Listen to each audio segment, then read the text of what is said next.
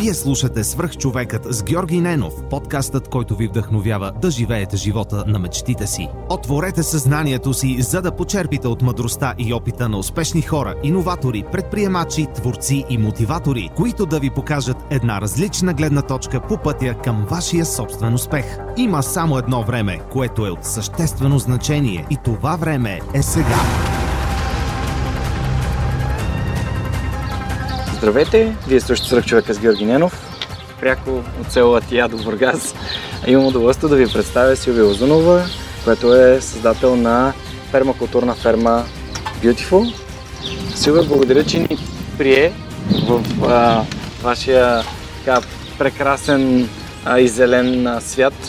Моля те, разкажи малко за хората, които не са чували за теб и за, за вашата ферма. Ами здравейте на всички! Аз първо искам да благодаря за специалното гостуване, че дойдохте чак от София специално да се запознаем и да видите нашата градина, която отглеждаме по така наречените пермакултурни методи, което всъщност представлява а, отглеждане на зеленчуци спрямо природните принципи, така че всичко да е в хармония с природата и с минимална намеса от наша страна за постигане на много по-качествени резултати, без да използваме каквито и да е било химически субстанции и да отглеждаме чиста и хубава храна. Това е целта. Окей, okay, супер. А, всъщност ние сме тук, седнали сме в градината и затова може да слушателите да чуват пеещите птиченца наоколо, което е доста приятно. Аз бях казал, че повече епизоди навънка няма да записвам, но просто атмосферата тук е много приятна. Като изключим вятъра, който е малко силен в момента, но мисля, че ще ни извинят за това, че на моменти изглеждаме разконцентрирани в разговора. Ам... Вятъра е редовен. Редовен. Ами да, ние сме, всъщност това е малко на юг от Бургас, малко преди Черноморец. Да. А, тук има доста слънце. А, разкажи ми малко повече как се роди изобщо а, идеята да, да се занимавате с а, твоя съпруг, Димитър, с който се опознах преди малко, с а, пермакултура. Ами да, тя идеята отдавна беше в нашите планове и всъщност искахме да създадем едно място, на което хем да отглеждаме качествена храна, хем да проверим дали нещата, които четяхме по книгите, наистина работят и може да се отглеждат зеленчуци без да се използват химически а, а, вещества. И освен това искахме да създадем едно място, на което хората да прекарват повече време на открито, да са създаде една връзка с природата, особено за децата, да имат място, където да играят повече навънка, защото всъщност в днешно време ние като граждани, жители, които живеем в градовете, имаме откъснатост от природата, но не толкова природата около нас, колкото природата вътре в нас. И за нас беше важно да имаме едно такова място, в което да прекараме повече време, така че да сме по-близо до себе си като същност и като а, истинско вътрешно усещане за това какви сме и кое накара да се чувстваме добре. И всъщност искахме да покажем и тази възможност и на децата, които в големите градове прекарат много малко време навън и много малко време в игра с досег до естествената среда. А това, а това има значение, просто защото когато сме навън и когато сме в такава естествена среда, сме най-автентични. И аз просто го забелязвам това още с моите деца, като бяха по-малки, но и с децата, с които се занимаваме тук. Колко благотворно влияние има това да, да са навън и да играят, без някой непрекъснато да ги контролира и да им казва тук не дейте, там не дейте, това не е така. Защото Смятам, че точно тази естествена свободна игра е единствената възможност децата да преживеят тази автентична своя същност, която после, после търсим като възрастни. Защото, не знам как да го кажа, да бъдем себе си без всичките тези правила и тези наложени ни от културата, обществото норми а, и истинския потенциал, който трябва да развием и който всъщност ни носи истинското щастие в живота. Вие тук организирате и обучения, и дни с дечица от детски градини, от училища. Да, такива нещо като дневни лагери, през деня по цял ден. Какво правите с тях? Ами, пак казвам, главната цел е да играят. Винаги има някакъв образователен елемент, винаги нещо учиме. А, повечето пъти свързано с природата и с това как тя работи. И работим много творче, творчески неща, правим с природни материали най-вече, просто заради досека с, пак казвам, естествени материали и това да, да усещаш всякакъв тип а, природни материи, от камъни, пръчки, растения и така нататък, това развива всичките сетива. На колкото повече нива и отколкото повече а, източници ти получаваш една информация, толкова по-добре я разбираш, толкова по-добре я запаметяваш. Нали, като се включи миризми, а, звуци, допир, това развива, да, развива цялата, цялата същност. Развива много по-добре а, и мисленето, и паметта, създаваш много по-добри връзки, с които после обработваш друг тип информация. А как се зароди тази а, идея изобщо да се занимавате с това? Ами... Има една теория за тралежовата концепция на Джим Колис. Не знам дали се е чувал от uh, Good to Great книгата. Пътят на величието се превеждаше на български. И той там казва, нали тя, книгата е за фирми по принцип за бизнес и той прави едно много мащабно. Не знам ли си чувал за книгата? Да, чувал съм го, тогава съм чувал. Да, да. Прави едно много мащабно проучване за това какво различава успешните компании от тези просто добрите. Основното, основната разлика, той така, така започва книгата, е, че просто добрите са окей okay с това да са просто добри. Но всъщност изследва какво, какво е нещото, което а, прави успешните компании трайно успешни във времето установява, че всички те имат една паралежова концепция, така я нарича, която обединява нещата, които а, обичат, а, смисъл в които са добри хората, които а, имат голям интерес да правят и които в крайна сметка по някакъв начин може да носят финансова стойност обратно. И всъщност съчетаването на тези три кръга от тези три неща създава една нещо като стълб, на която се основава всичките успешни компании. Те се следват тая таралежова концепция, като се нарича таралежова, защото а, на таралежа му коства много по-малко усилия да оцелява в природата, в сравнение примерно с лисица или други животни, които с много повече усилия са оцеляват. А таралежа просто се свива и с много малко ресурси, много малко а, усилия от негова страна, продължава дълго време да съществува. в... При нас е по същия начин. Аз седнах и реших кои са тези три кръга при мен. Какво съм добра, какво обичам да правя, какво ми носи интерес и от какво може да има някаква финансова възвръщаемост. Mm-hmm. И така се роди идеята, че всъщност трябва да направим едно такова място, пак казвам, което да съчетава нещата, от които разбираме, защото ние двамата с мъжа ми сме лесоинженери, завършили сме лесотехническия университет и сме изучавали принципите в природата и това как работи природата, макар и в горите.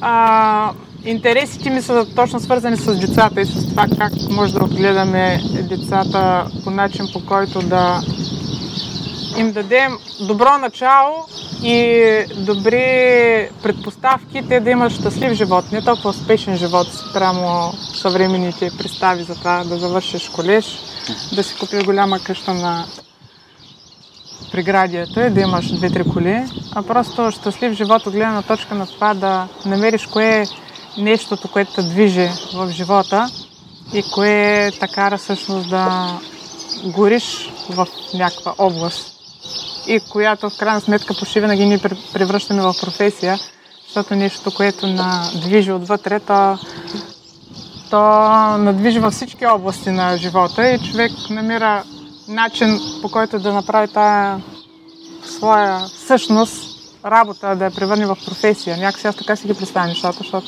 при мен така се случиха.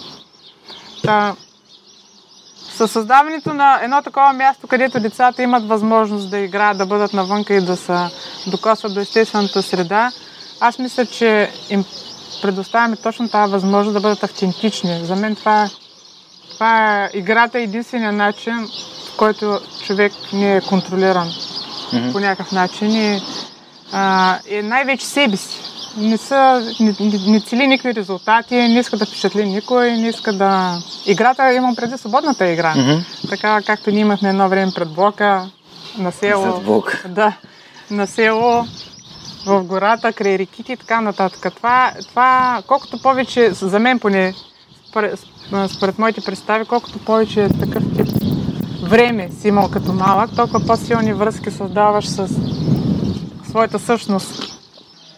Смятам, че голяма част от това какви хора ставаме за бъдеще се определя от това как ни е минало детството. И, и детството е един кратък период, в който можем да си осигурим просто добри възможности, за да успеем по-нататък и пак казвам, не е в този смисъл на успеха, който обществото ни налага, но по-скоро на това да имаме щастлив живот спрямо нашата природа и нашата причина да дойдем тук и сега. Mm. И затова просто виждам как малкото време, дори което прекарват децата и така при нас на открито, има огромни ползи по-нататък за тях. И се отразява във всички сфери на живота, дори на умението да учат, да се концентрират. Те тук като са изразходвали цялата енергия и са разтоварили стреса, после имат много повече ресурс да се съсредоточат и да използват времето за други неща, които могат да си имат полза от други сфери. А самата идея за, за пермакултурата как ви попадна на теб или на Ами аз как? винаги съм се интересувала от альтернативите на, на нещата, на всичко. От медицината, през образованието, през земеделието и така нататък. В смисъл, конвенционалните неща са неясни, знаем докъде водят и какво могат.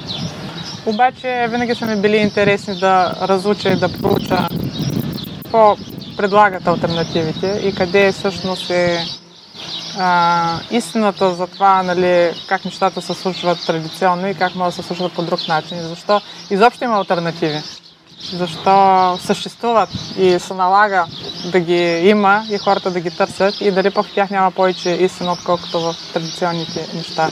Пак казвам, от образованието и това както ние го познаваме, нали, училището, традиционното и стандартното, през альтернативното и това, че всъщност не може да бъде едно и също за всички. Всички альтернативи, независимо дали медицина, образование и земеделие, което да е било, обръща внимание на това, че няма един и същи аршин, с който да се случват всички неща за всички хора по един и същи начин. Просто трябва да се разглежда човека като уникална същност и трябва да търсим решение за това какъв човек стои срещу нас, а не с едни и същи методи да лекуваме или да обучаваме или да отглеждаме растения по един и същи начин за всички. Нали, това в земеделието се вижда много добре, как дори когато съдим някакви растения, се интересуваме от това те какви потребности имат, дали искат слънце, дали искат сянка и ги съдим спрямо това, от кое имат нужда. По същия начин и с децата в училище или в, образованието, трябва да се интересуваме това те как учат, как възприемат информацията, как, какви са силните им страни, как а, приемат информацията, защото всеки човек е различен и по различен начин функционира. И трябва да съобразим това, какво, какви условия ги е поставени спрямо това те какви хора са. По същия начин и с лекуването и така нататък. Така почна да се интересувам от всички тези альтернативности, стигнах и до пермакултурата, която в началото я разглеждахме само като земеделска альтернатива за отглеждане на чиста храна но като се задълбочихме, видяхме, че това е една философия. Аз, аз просто обичам да намирам а, повтарящи се модели навсякъде. И когато ги видя в природата или в някакви такива естествени среди, и виждам, че тези модели са повтаряти в други области, в други направления. Някак си това макар да си мисля, че може да са верни и да търся някакво, някакво систематизиране на нещата. И просто в пермакултурата открих много повтарящи се логични принципи, които могат да се приложат не само в земеделието, ми във всичко.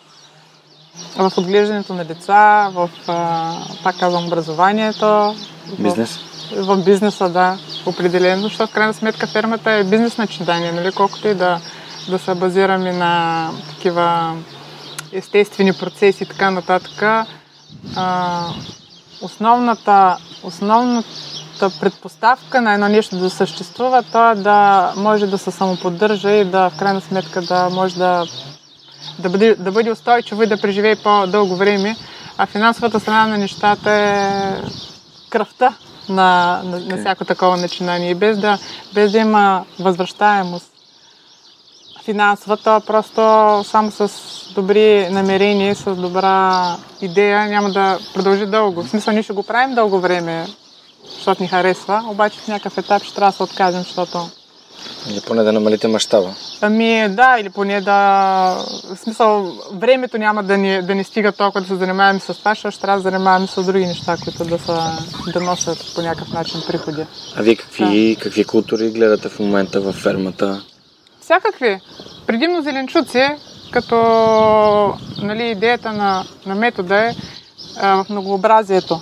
Всъщност една градина е силна тогава, когато в нея има много голямо многообразие от различни видове, защото между, между всички, не само между растенията, между всички обитатели на една градина, среда, гора, която да е била, съществува взаимовръзка, която повечето случаи не се вижда, не се усеща, обаче тя е много валидна и и всъщност тук, точно тук е трудността на контрола, на който ние сме свикнали хората. Ние сме свикнали да контролираме нещата.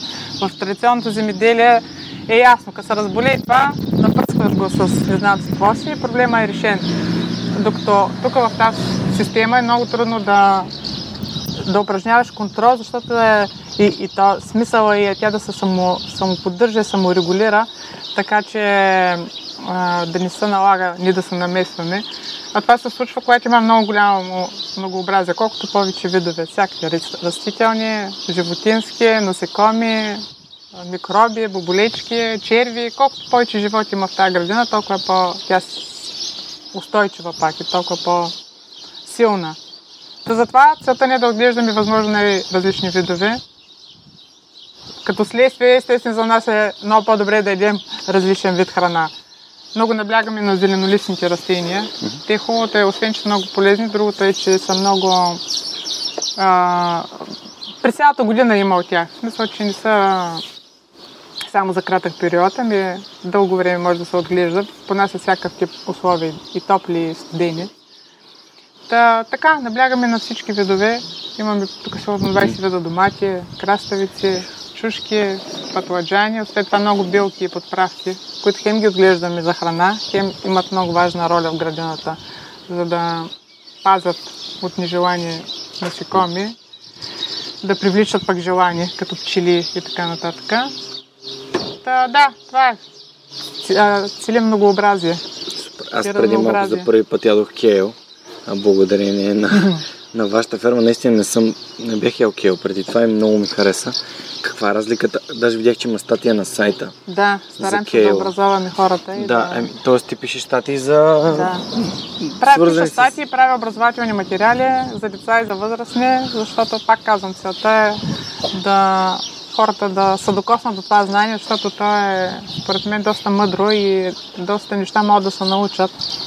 И ако се поднесе така че да е разбираемо и хората да го разберат, би било много полезно. И по същата причина нали, пиша статии за зеленчуци, които глеждаме тук и за начините по които гледаме градината. Защото много хора не ги знаят, за тях са нещо непознато. Като не са ги чували, те не, са, не ги ползват съответно. И затова се стараем да образоваме и да обясняваме кое, защо, как, какво и така. А вие по принцип, ам, какво ви накара да излезете така от града? Това, че сте завършили двамата с съпруга ти, а, лесотехническия и имате любов към природата или просто винаги сте знаели, че искате да имате нещо, което Ние е... винаги сме се занимавали с природа, да, и винаги сме го имали като, като потребност. Да. Още от университет, нали, всяка събота и неделя ходихме по планини, сега пак ходим с децата. Той се занимава с озеленяване, преди това в горите, като работихме. Просто това ни е потребност, пак казвам, която ние я търсим и си я задоволяваме, защото човек просто се чувства много на място, когато е сред природата. И не, не- не може колкото и да човек да се чувства добре и в града с неговите ползи, защото пък ние сме живяли дълго време в малък град. Там пък също аз поне не се чувствах толкова добре, защото ми липсваха социалната част на, на ежедневието ми.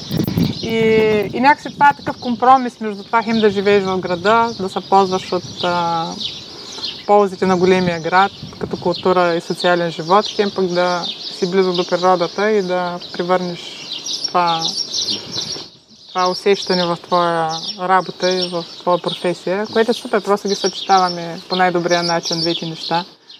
И в нашия случай това е успешен вариант. От колко време се занимавате с тази ферма?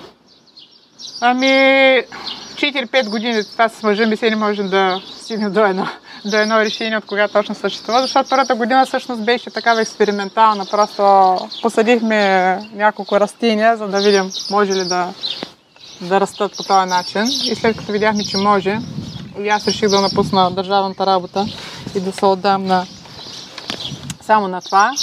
И вече са организирахме по-сериозно в това нещо и аз се занимавам само с фермата. Той продължава да ги съвместява и с другата си работа. То от 4 години се занимаваме с децата, отглеждаме зеленчуците, правим детските програми и въобще използваме пълния капацитет на фермата.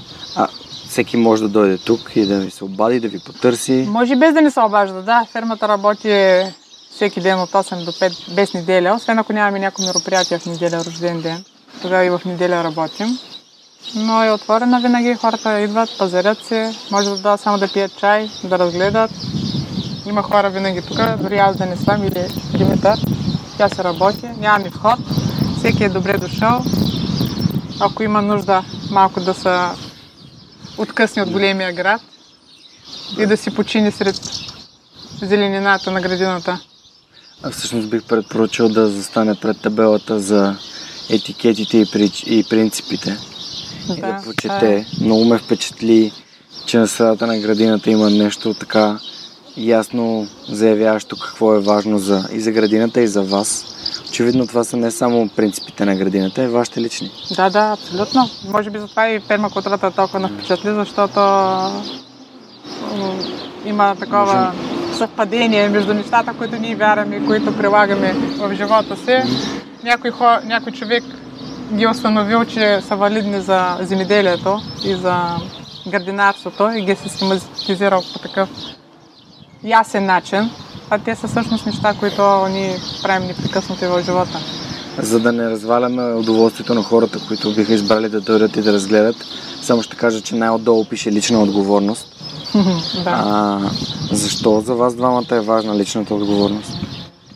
Защото всъщност отговор... от отговорността тръгва всичко. Това е, а, как да кажа, и хубавото и лошото на живота. Защото когато човек знае, че носи отговорност за нещо и че от него зависи, по някой път а, това е тежест, защото правиш избори, които после може да се окаже, че не са били правилните, но ти си ги взел. И, и това е била твоята отговорност прямо ситуацията. А, по същия начин нали, учим и децата на тази отговорност чрез свободата за нас. То това е толкова важно те да имат свободно време, свободна игра, без контрол и без а, възрастен да ги напъства, защото всъщност свободата учи на отговорност. Няма друг, няма друг път, по който ти да се научиш на отговорност, освен ако не, ти я дадат и ти не, не видиш, че като вземеш някакви решения, които те касаят, независимо дали ще напишеш днеска домашни или не, и ще изядеш това или ще изядеш друго, това ще има някакви последствия. Просто с всички избори, които правим ежедневно, и ние и децата, и те трябва да го знаят, ние влияем както на нашия живот за бъдеще, така и на всички около нас, на цялата среда, в която живеем. И без да го разберем това като, като основа на решенията, които взимаме, и без да го имаме в предвид, когато решаваме какво е най-добро за нас, няма как да, да имаме някакъв а, така, въздействие и да, да знаем къде точно какво да променим и кое точно да, да направим така, че да променим ситуацията. Иначе нещата просто не се случват, защото е съдба или защото така ни било писано. Нали, много хора така си мислят. Без да взимат, да, да взимат всъщност своите решения и своя, своя пръст в цялото това да. нещо и как те всъщност са предизвикали много от нещата, които им се случват. Да, супер. Ами за мен също личната отговорност е много важна и затова те помолих да, така, да споделиш вие какво мислите за, за нея. А, може ли да се върна малко назад във времето? Ти каза, че сте завършили а, нали, лесотехническия, преди това в гимназията. Имал, имал ли си ти, Митко, нещо общо с природата? Знаели ли сте, че точно това искате да учите? Как сте разбрали? А, да, смисъл, че ние двамата сме от такова, такива семейства, които много ходихме сред природата по планини, напред-назад. Имаше един период такъв тинейджерските години, дето въобще не иска да ходя. И го намирах за много излишно. И даже, примерно, баща ми като казва, утре, ако е хубаво времето, ще се качим примерно на Вихрен. И аз се надявах да е лошо. Няма облаци да вали. А ти си да. от Бургас? Аз съм си от Бургас, да. Обаче, деца вика в детството по всичките планини върхове ги качихме с нашите. И имаше някакъв период, който ми се струваше това излишно и пак социалния живот, дискотеките и така нататък ми бяха по-важни. Обаче това е интересното, че ти когато веднъж се го а, опознал това нещо, което си имал досек с него, си го търсиш после в, в живота. И то ти става, пак казвам, необходимост, потребност. И после като отидахме в университета, това просто сама, самия самата обстановка там и самите хора, които учат и въобще mm. самата атмосфера, тя та предизвиква да ходиш много след природата. И тогава си го възродихме пак това. Но аз а, още като, ако казваш да, в смисъл как този Интересен период... Е пътят. Да, да, да. В смисъл винаги съм знала, че ще работя нещо свободно. За мен свободата е винаги била много важна и още като, като малка се не знаех какво точно ще е, ама си знаех, че ще е нещо, което което да ми дава повече свобода на действие и на това да правя нещата така, както аз ги намирам за добре, така както аз ги чувствам, защото това е, това е начинът ти да провериш твоите идеи, твоята истинска същност, дали е вярна спрямо ситуацията или е просто някаква фантазия такава, която mm. Интересно. не е работеща. А вие всъщност не сте първите така фермери, които интервюрам. Александър Кюркиев от Чери Хилс ми беше гост в подкаста и си говорихме с него за, че той буквално си е гледал от люти чушки в двора. Преди да, да го превърне и подобно на вас, както ти каза, първата година беше тестова година и той така е тествал и проверявал. Може би, а, може би това е пътя. Ти какво мислиш? Как, как, как може човек да разбере дали това нещо, с което иска да се занимава, може да бъде проверено? Ами точно, да, пак един от принципите беше в мащабите, че в началото се започва с малки стъпки, за да разбереш дали в крайна сметка идеята работи или не. По същия начин и в бизнеса, нали, правиш демо версия или правиш прототип на нещата, пускаш ги на пазара и проверяваш дали пазара има нужда от тях, има ли смисъл в начинанието. И не така, с малки стъпки, с, без голяма инвестиция, с а, неща, които намерихме тук в двора, и с а, растения и семена, които намирахме от бабите в селата. Така че стартирахме. И просто се получи. Получи се и градината, и идеята с, за това децата да са навънка, защото явно има такава потребност. Хората търсят чиста храна, търсят автентични преживявания. И щом има нужда от това, е напълно нормално ние да направим каквото можем по въпроса, за да ги осигурим. Ако е бизнес човека в, а, ами, вашето семейство? Е интересна, пак казвам, пак и, дори и тук при съчетанието на множество елементи, по същия начин сме и с него. Аз съм повече по идеите, по това да откривам някакви а, такива нетрадиционни решения и подходи, а той ги реализира на практика и е по-здраво стъпил на земята и е по- повече практично насочен, което в нашия случай се получава като много добра комбинация, защото някак се той ме приземява, аз пък го карам да мечтай по-смело и така, така някак се, се получава перфектно, защото не залитаме в нито една от крайности. Добре, а м- вие всъщност сте тук, тук на това място, което записаме.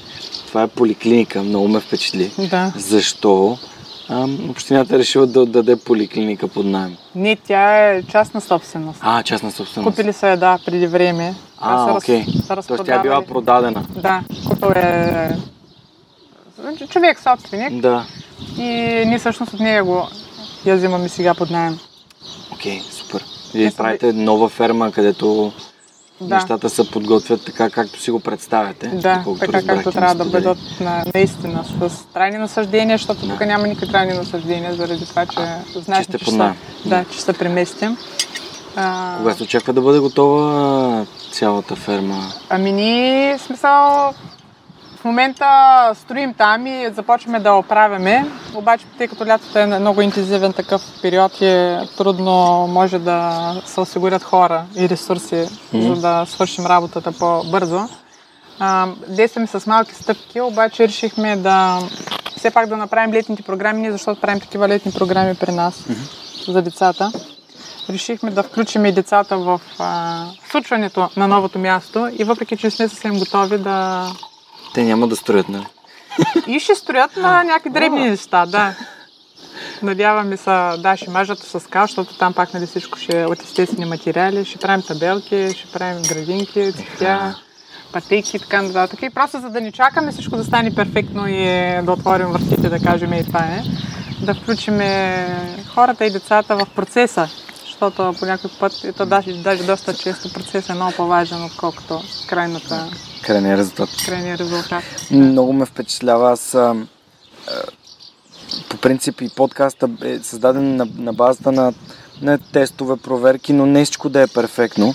Мгм. И когато се разхождам из градините и виждам нали, хаоса, който цари от това, че всъщност растенията се саморегулират и работят помежду си заедно, без да трябва а, да, да ги плевиш непрекъснато, да ги копаеш, както съпруга ти каза преди малко, вие нямате мотика, тук е лопата. Да. А, а, просто ми напомня на точно на това, което аз вярвам, че трябва да, да правиш нещата без да се стремиш да са перфектни, те се случват все по-добре и по-добре. Ето по някой път в тази неперфектност и пак казвам доста по-често всъщност е цари много по-голям ред и много повече м- хармония има, отколкото ако всичко е подредено, наредено, опънато по конец и така нататък. В природата няма такива подредености. Там изглежда, че всичко е хаос, обаче в този хаос цари невероятен ред и невероятна иерархия и всичко си има точното място и точната роля. Така че, както ние сме свикнали, пак казвам, това пресича от нашата необходимост да контролираме нещата и да знаем, че всичко е ясно, всичко се вижда и всичко може лесно да се коригира, ако се наложи. Някакси не можем да се доверим на това, че има и други начини, че природата по някой път прилага по-мъдри решения и по-умни и по-трайни, отколкото ние можем да измислим и ние можем да приложим. Та това е нашата цел, просто да видим как природата ги решава тези проблеми, как Да. тя намира. Един вид фермата е природосъобразна, един вид по модел от природата. Абсолютно, тя е природата. Да, тя е природата. Да, тя е Супер. това. Целта на, на, на природата е да създаде гора, нали? Това е такъв принцип. Тя, не- нейната цел е да създаде нещо трайно, което е саморегулиращо се и което работи без някой да влиза вътре, да скуби трева, да подрежда растения, да, да прави каквото да е било. Пред, преди години гледах едно много интересно филмче на National Geographic за Yellowstone. И там се говореше за факта, че вълците бяха почти изчезнали. Мгм. И биолозите успяват да заселят пак там една двойка вълци, те почват да се размножават, И се сменя екосистемата вътре, да. тотално променят екосистемата. Еми на това е. Един вид а, връща се баланса, Мгм. защото когато вълците ги няма, някои от а, животните нямат естествен хищник, това води до тези животни се хранят прекалено много, съответно оттъпват много от зелените площи. Имаше огромни, огромни резултати от буквално едно просто нещо като липсата на вълци, което на нас, хората, които не сме вътре в този парк и не разбираме, ни изглежда като нещо несъществено, но напоследък доста стана а, интересна темата за пчелите.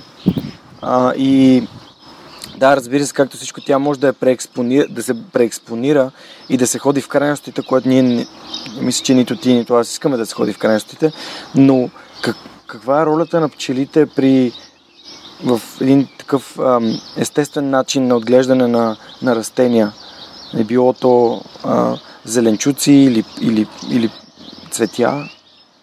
Ролята на пчелите е най-очевадната. Нали, обаче те са просто, пак казвам, една брънка в цялото нещо. Ако липсват птици, пак ще е голям проблем. Ако липсват а, змии или гушери, пак ще е голям проблем. Нали, пчелите са много а, очеизваден а, случай, ако ги няма.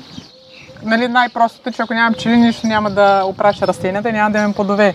Ако една пчела ни касне върху един цвят, той няма да се превърне в плод. Няма да имаме домат, краставица или което да е било друго. Просто някои растения се опрашват от вятъра, но повечето са от пчели. Така че затова е толкова фундаментална ролята на пчелите. Ако няма пчели, няма да има храна. Нито за нас, нито за който и да е било друг. Но по примера, който казахте за, за вълците, подобно, подобно е за всякакъв друг вид в природата, който изчезне, намалее или така нататък. Природата не търпи вакуум и, и винаги се завзема от нещо друго. И, и почва да се нарушава баланса. Да. А, Целта на природата е точно това. Тя, създава перфектен баланс, който М. всичко е точно на мястото си, за да функционира. И когато, когато нещо излезе от баланса, всъщност се случват някакви такива а, неща, които ние м- тълкуваме като някакви Катаклизми? да, или пък нещо лошо, нали, някакви такива неща. Всъщност това е начина по който тя се справя с проблема. Нещата, Регулира. да, нещата много често в природата, които ние наричаме проблеми, също това са решения. И, и така, когато човек ги знае тези неща, той няма се притеснява от временното ни разположение. Примерно, дали ще е ураган или някакъв вид болест на растенията или на нас. Просто това е начин на природата да, да се възстанови. И, Да. и затова толкова много за нас важно да ги знаем всички тези неща, защото не, не гледаме толкова драматично на, на лошите моменти, на трудностите, които се случват. Просто знаем, че това е, това е начин на справяне. Това е като когато повиш... имаме повишена температура на тялото. Абсолютно също е. Ние Ние повишаваме- лекарства, когато Да. имаме температура. Всъщност температурата всъщност е реакцията на нашето тяло, за да а, по-бързо да се премине през този проблемен момент с- на имунната система или Да, справяне това е. с нещо. Също и с кашиците, Щу- с ополите. Да, при щупване на, на крайници също се повишава температурата. Тялото се саморегулира и ако ние сме едно отражение на планетата, тя по същия начин си намира нейния начин. А, като ледниковия период, като нещата, които тя провокира, като, дори като бурите и ам, много другите неща, които се Абсолютно, случват. Да. Просто човек трябва да знае, че това е, това е начин на за справяне. И да не се притеснява от това. Да, защото то е естествено. Да, това е, това е биологията. С а, съпругата си говорихме и той каза единственото нещо, което нали, вашата цел е да опазите растенията, го, е гр- градушката. Да. Всъщност, има ли как да опазите растения, всички растения от градушката или... Не, няма как, обаче смисъл, това е риска на професията. Дори да се случи, то се е случвало, просто продължаваме нататък. Ние в нашата ферма не ни е толкова цел количеството крайното като, като резултат. Аз пак казвам. Ние, Тоест това не е производствена ферма, важно е да се каже, да. Да, смисъл пак произвеждаме, но не на всяка цена. Не ни е важно да произведем или си колко... като в подкаста. Да. Всичко на- не на всяка цена. Абсолютно да. Нямаме някакви лимити. Трябва да произведем 2 тона домати, не знам си колко краставици и така нататък. Просто ако с... Стане. Стане, стане, ако не стане, здраве да е. Нали, важно е експириенса междувременно. И това е хубавото, защото нямаме никакви задължения, нямаме никакви очаквания, нямаме никакви параметри, които да гоним. И от това, от това отпада стреса и въобще а, притеснението, че може да не ни се получи. Смятам това с очакванията за много важно, а, защото а, децата са щастливи, защото нямат очаквания. Да. И Докато някой не им ги наложи, не им ги каже, че трябва да ги имат. трябва да имат, да. А, много, много е вдъхновяващо да си говорим за някакси природата сякаш да фигурира в разговора като трети участник. А, и, и се радвам, че, че Митко, моят приятел, който днес се съгласи да дойдем до Бургас само да запишем с епизода с теб и Общо взето ще прекараме 7 часа от деня си в път, но определено ще си заслужава, защото просто наистина така докосването е много дълбоко. Когато си живееш в град, все едно нищо друго не се случва и като отидеш в една ферма и видиш домашно приготвените неща, отгледаните ягоди, домати, ам, някакси се заземяваш наистина, както ти си изрази преди малко. А, моля те, сподели ми за фермата за черви. Това е нещо, което много ме впечатли. А, това, Ами. което си говорихме за почвата и Да. за червите ми е много интересно и смятам, че на хората също би им било интересно. Както казва мъжа ми, нашата цел тук не е да а, растения, зеленчуци, а да, да произведем почва. Защото почвата е средата, пак казвам. Оттам тръгва всичко. Всичко, всичко тръгва от средата. Когато имаме здрава среда, независимо дали става въпрос за човешкото тяло, за училището, за семейството, за градината, имаме ли добра среда, оттам нататък живота процъфтява. Аз пак казвам, ето виж как се повтарят наистина едни и същи принципи навсякъде. Това, което мен, мен ми харесва. Та, когато произвеждаме, произвеждаме почва, нашата цел е тя да е възможно най-жива и в нея да има колкото се може повече животинки, всякакви видове.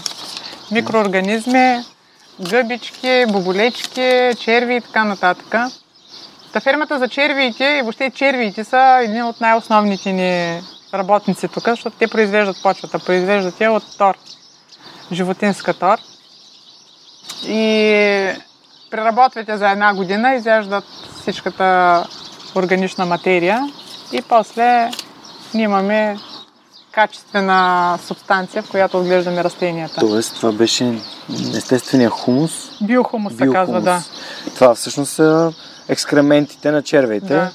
от, от храната, която са поели. Преработената, да. Те просто всичко това е минало през стомасите на... И, и след което тези черви, а, нали, този биохумус се продава и се разпространява за други Най-вече ферми. го ползваме тук, за да пълним лихите, обаче мъжа ми го продава и за озеленяването, просто като съдили цветя и така нататък, Да. защото там много, много качествена почва и всичко посадено в него избоява.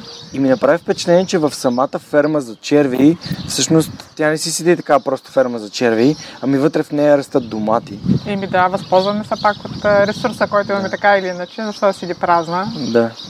Нали, то, дълго време имаше такива проекти, по които правиха такива фер- ферми за черви, по европроекти, искам да кажа. Мгм. Те ги правиха с цел да, да се произвежда просто биохумуса. А ние така или иначе го произвеждаме, а пак не го произвеждаме с цел да го продаваме като крайен продукт, а просто да имаме качествена почва.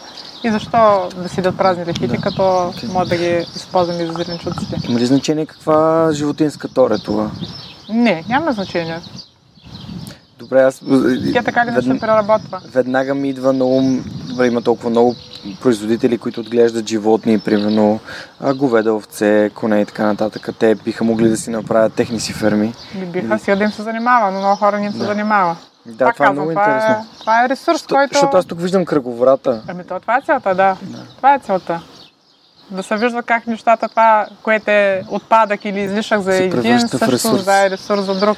И ние всъщност това трябва да се научим да виждаме и да, да използваме, че всичко може да се използва по друг начин, да му се дава втори живот и да, да виждаме потенциала на нещо, което някой изхвърля, за, за, за нещо, което за повечето хора е нищо и отпадък, ти да виждаш неговия потенциал и, и ресурса, който да ти даде някакъв позитив. Ви, Това ви- пак е вид да. гледна точка Да, просто. да, да. А, хареса ми, че той разказа как а, всъщност се построяват самите лихи. Да, това са временни лихи, но с компостирането той ми обясни, че всъщност а, колко важна роля играят червите. Никога не съм знал, че червите играят толкова важна роля при създаването на, на качествената почва, на това, че те изяждат само а, органични тъкани, които са попаднали в почвата, т.е. те не ядат корените на растенията. Не растения, да. А, как много хора си мислят. Да, как вие нали, слагате клони, които да изгният, съответно червите да ги изядат, върху тях слагате а, самия биохумус и, и, и, как, и после то се компостира и цялото това нещо, като умрат растенията отгоре, те си, ви сигурно ги оставяте. Това е основният принцип да. на пермакултурата, че ти трябва да връщаш обратно. Нали, идеята е, че не можеш само да взимаш от природата, както повечето хора сме си нали, и каквото е традиционното земеделие. Ти нали, а, а, използваш тази почва, а, а, генерираш нали, някакви от нея продукти и така нататък. Обаче никой не се сеща, че ти трябва да върнеш по някакъв начин обратно, за да имаш и за утре. Защото някакси живеем в такова ежедневие, в което искаме само да, да взимаме, без да, да връщаме. консуматори. Да, и нали, пак казвам, да, виж как говорим за някакви земеделски неща, па също говорим за принципи в живота, че ти като взимаш независимо от обществото или от а, градината или от което да е било, трябва в тебе да живее идеята, че после трябва да се отблагодариш на това, което ти е дал и трябва да върнеш обратно. И като връщаш обратно клони, трева, нали, остатъци, пак, които казвам, които за тебе не са вече нужни, ти по този начин облагородяваш почвата и я правиш все още жива да. и все още силна, така че тя ти даде и утре.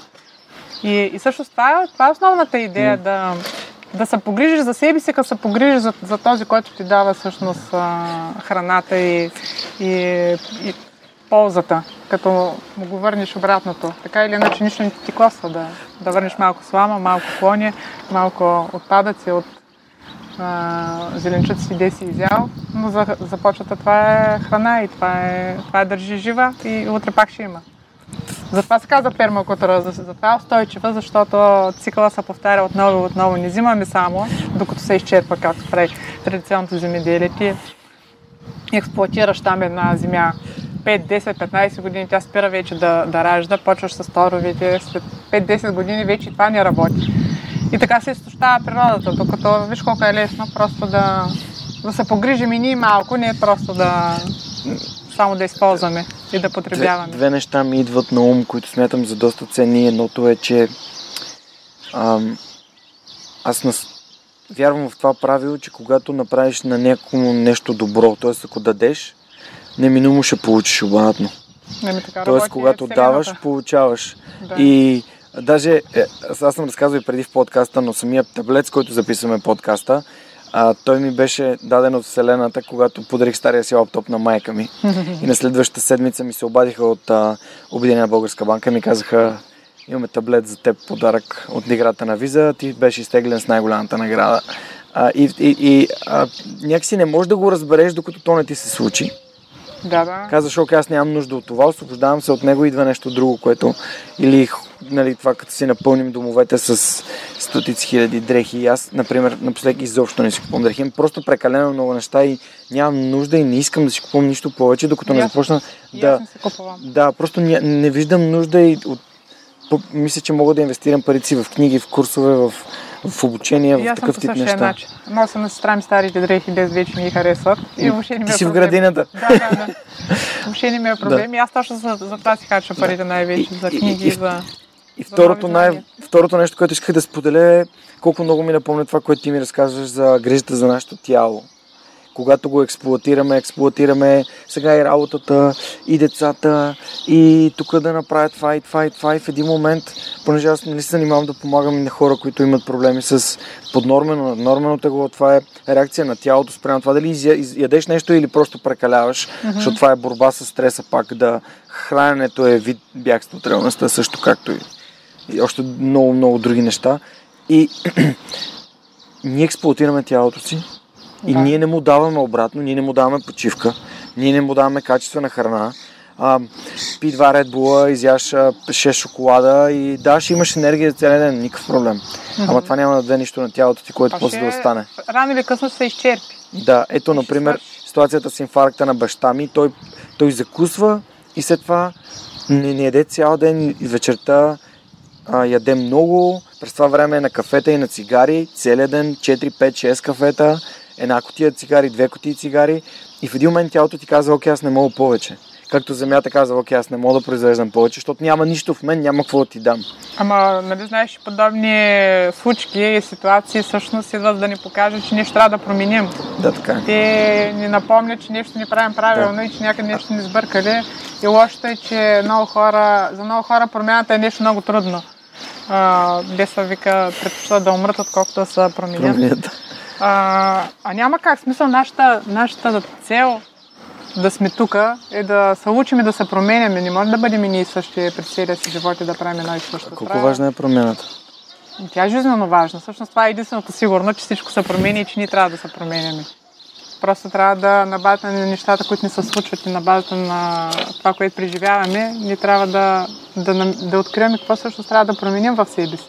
Така че да сме по-адаптивни и така че да се справяме по-добре с това, което живота ни предлага. Предизвикателствата. Ами, Предизвикателства е нещо много хубаво. Да. Трябва да ги посрещаме с радост и да им се радваме. Защото всъщност, преминайки през тях, после получаваме оная мъдрост и он- онези знания, които, от които имаме нужда и които ни помагат да израстваме. М. Без предизвикателства всички ще седим на дивана и ще гледаме телевизия.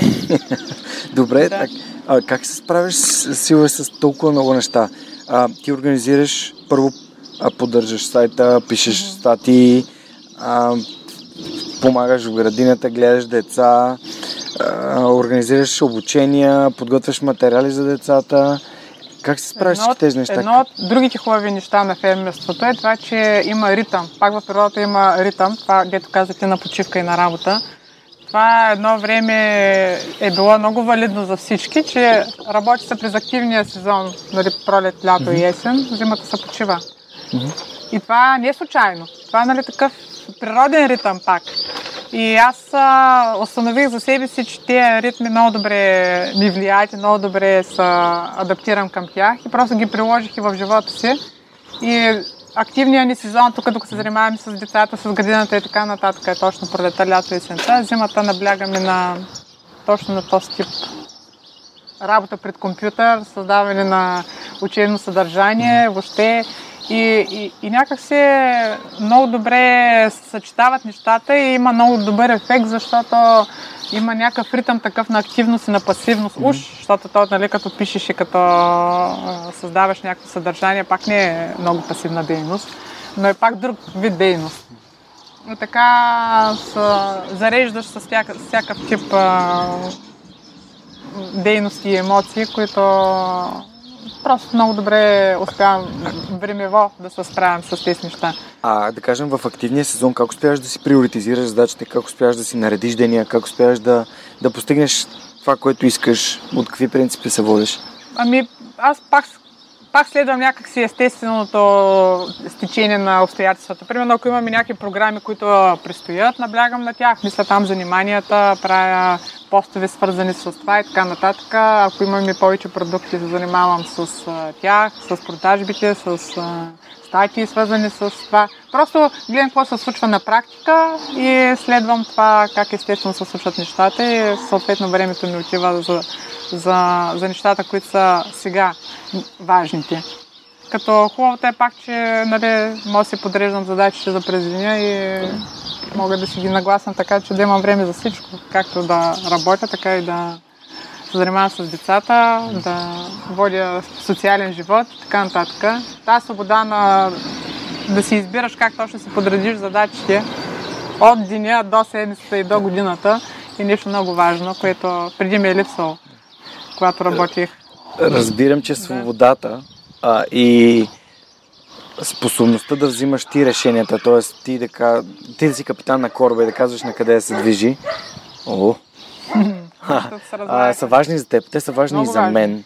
Да. И в всички проекти, които съм участвал, в които имам активна роля, не като изпълнител, ами като човек, който взима решения, много ме, много ме зарежда и ме прави много така, един вид ме овластява и ме кара да се чувствам способен и да вярвам в себе си. А питам те, защото а, наскоро имах удоволствието да, а, да използвам една, една, може би, не знам дали познаваш дама, а, Силвина Форнаджиева. Тя има такива... Защо съм в пространството да. онлайн? Тя има обучение по продуктивност и а, съответно ам, имах такъв а, лична, лична консултация с нея, която беше разделена на два модула и тя много ми помогна да си съберем всичките задачи, които аз имам. А, и аз искам също да съм свободен, да мога да решавам кога какво да правя. А, адски много ми помогна и, и ще се радвам, ако ам, нали, слушателите имат нужда от някаква помощ, свързана с продуктивността и как да си приоритизират, организират задачите, как си използват календарите и съответно mm-hmm. инструментите, а, които ползват на, на дневна база, като Trello, Wunderlist, Evernote и така нататък, могат да намерят повече информация на bit.ly, наклона черта superhuman-продуктивност и могат да намерят линка в епизода. А, за мен продуктивността е важна, защото има моменти, в които просто се чувствам все едно нищо не съм свършил. Когато имам 20 задачи съм си написал 20 задачи, съм свършил 15 и си казвам, оф, нищо не съм свършил днеска, 5 задачи съм short of, както се казва на английски. Е, пак това перфекционализъм е много... да, затова предпочитам другата гледна точка, да, да си напиша 5 задачи или 3 задачи и си кажа, леле, днес свърших 7-8, леле, това е супер. Да. Но не, тя ми помогна доста да мога да, да си наредя деня така, че да имам време за мен, защото здравето ми е изключително важно. Затова се радвам, че съм тук и се радвам на тази храна. За мен здравето са три неща. Хранене, движение и почивка. И ако ние можем качествено да си даваме от трите, ще бъдем щастливи и успешни в, по начина, по който ти каза. И начина, който не е материално успешни. Mm-hmm ами да бъдем, а, да сме щастливи с начина по който живеем. Абсолютно, да. Ами също да, времето и това как го управляваме, това е най-ценното знание, защото времето ни е единствения ресурс, който се раждаме на тази земя и който всъщност се изчерпва с времето, с нали, годините. Така че за какво го харчим и за какво го даваме е най-важното решение, което трябва да вземем, защото точно за какво за какво даваме... Всички имаме 24 часа на ден, обаче как точно ги разпределяме и какво точно решаваме да правим точно днеска в тези часове, всъщност после определя какво ще се случи след време. И, и, и това е точно отговорността, нали, за която говорим, че ни трябва да, да поемем. Като от теб зависи ти дали днес yeah. ще гледаш телевизия или пък ще...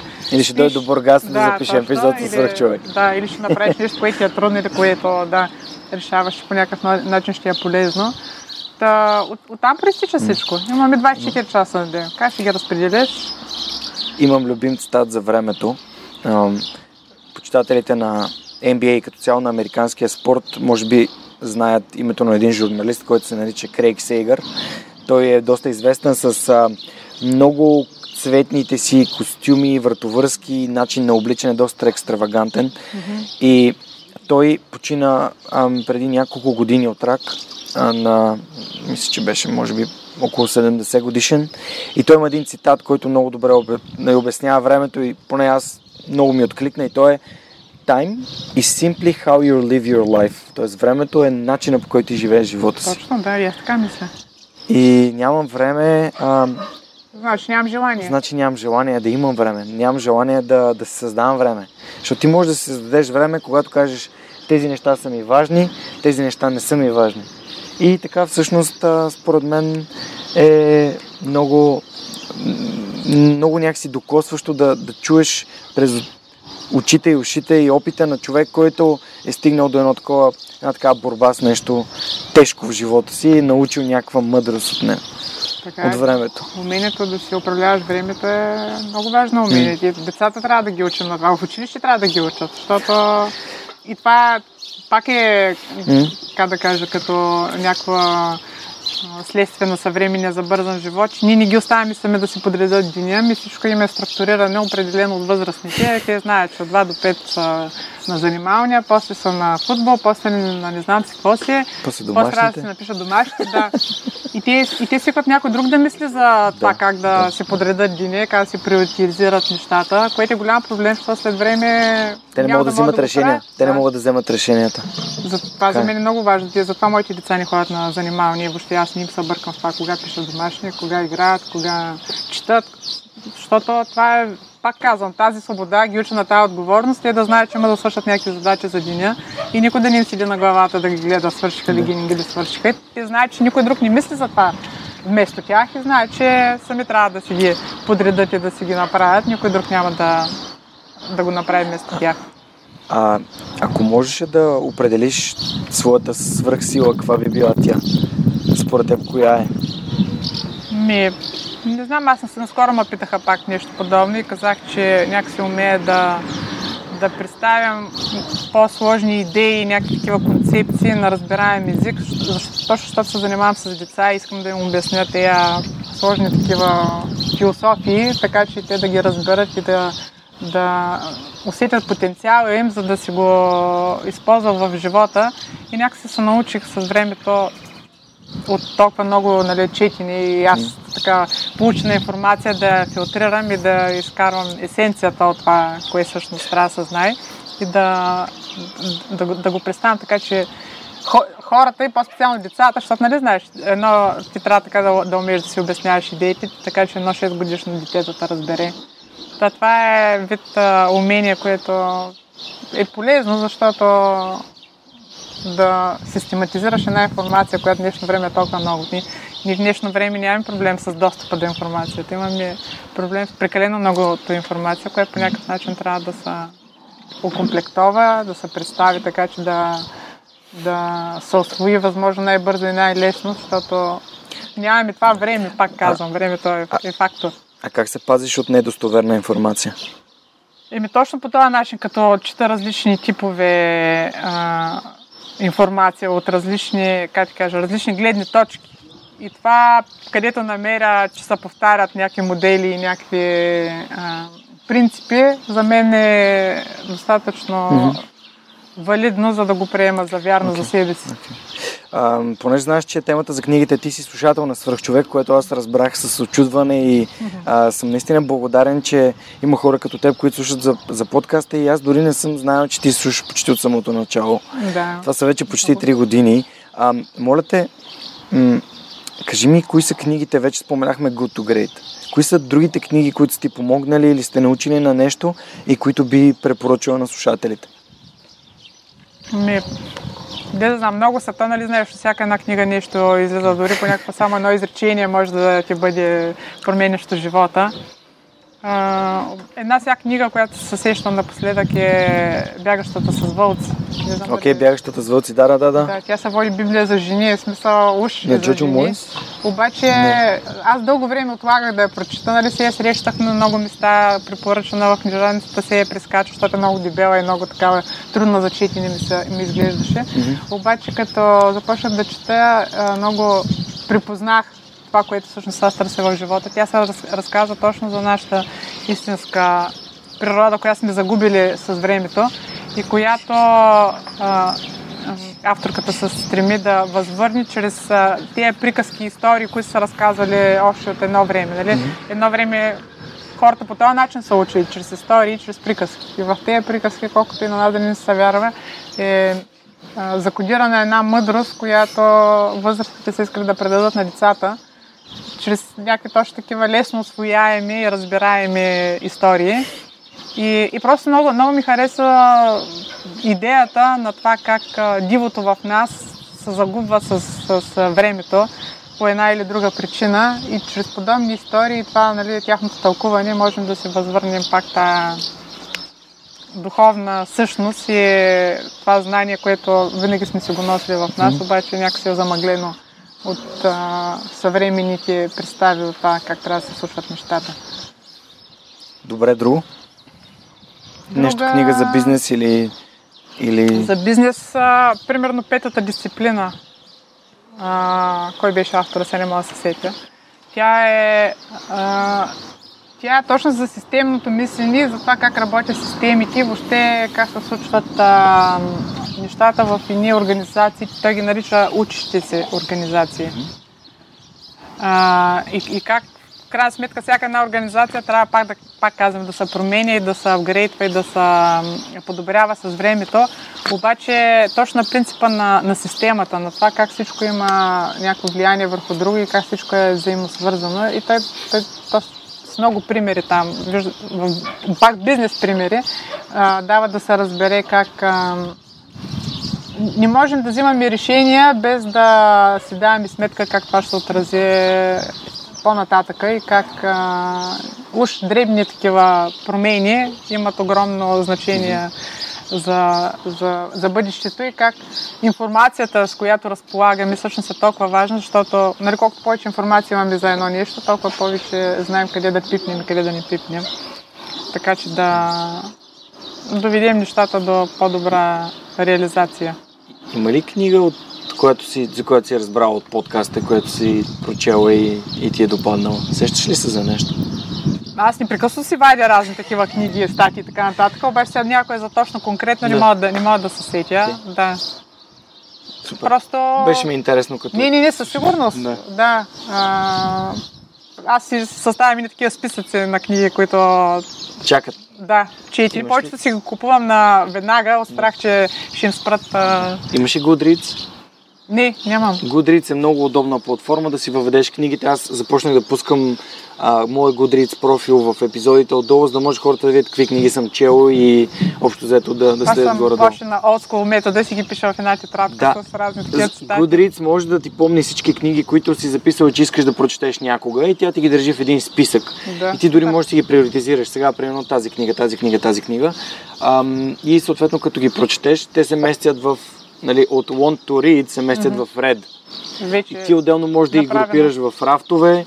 А, например, Александър Шпатов, а, писателят, а, си има рафт с а, българска литература, която аз прегледах и съответно си добавих, тъй като българската литература след Марин Трошанов, а, твоят а, съгражданин, който написал Амя ОД, е изключителен свръхчовек и а, аз съм огромен фен на самата книга. Не знам дали ти е попадала. Тя, не, тя не. по-скоро, нали, е фентази трилър, ага. но все пак а, се радвам, че има писатели български, които пишат толкова, толкова запленяващо.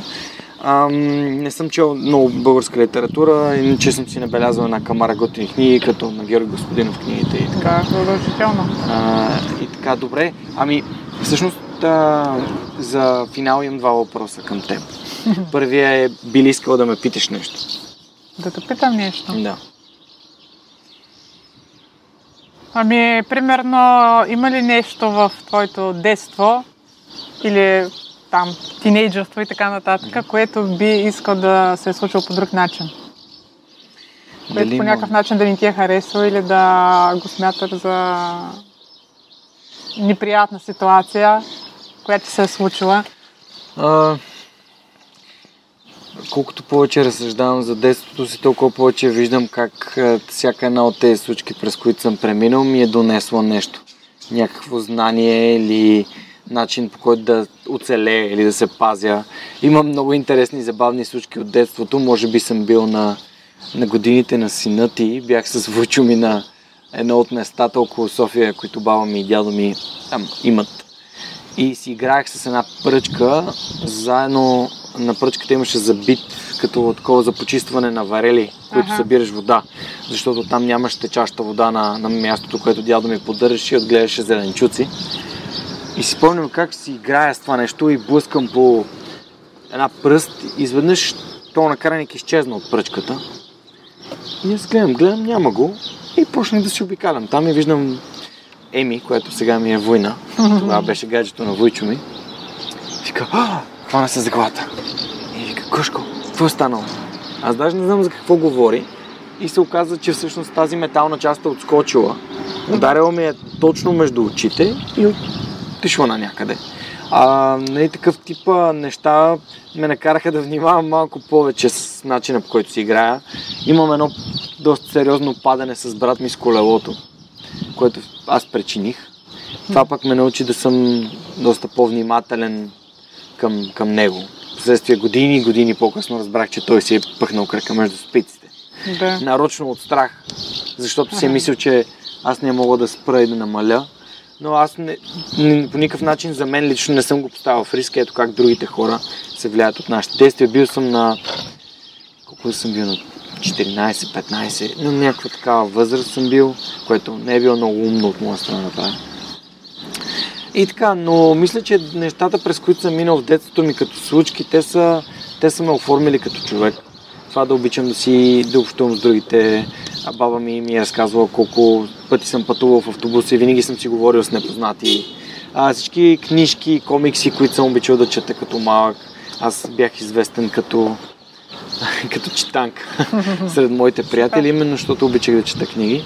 Но това, че можех да си играя навънка и прекарвах всяко лято на село, а, ми е дало адски много това. Примерно не знам дали забелязам, а повечето зеленчуци ги познах само по листата. А, и това ми е... Това е брал съм, събирал съм сливи за ракия с дядо ми, а, продавал съм домати на пазара в Павликени, вадил съм чесън и картофи.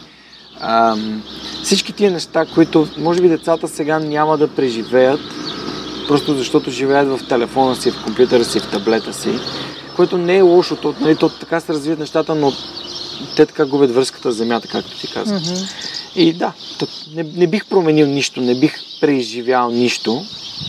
Аз те питам от гледна точка на това, защото доста често такива неща, точно които по някакъв начин не са ни харесвали или са на, наранили, а, по-нататък много определят а, смисъл, став, да, не стават нещо като мотив. М- да, да, да, по-скоро те мотивират да го промениш това нещо, да го избегнеш или да, да. го... Сещам се веднага за едно нещо. Да, малък... искам да кажа, че това се получава като двигател по-нататък в живота ти. Колкото е нали, да, да е било неприятно, затова те питам. Като Също малък казва, не оценявах че... домашната храна.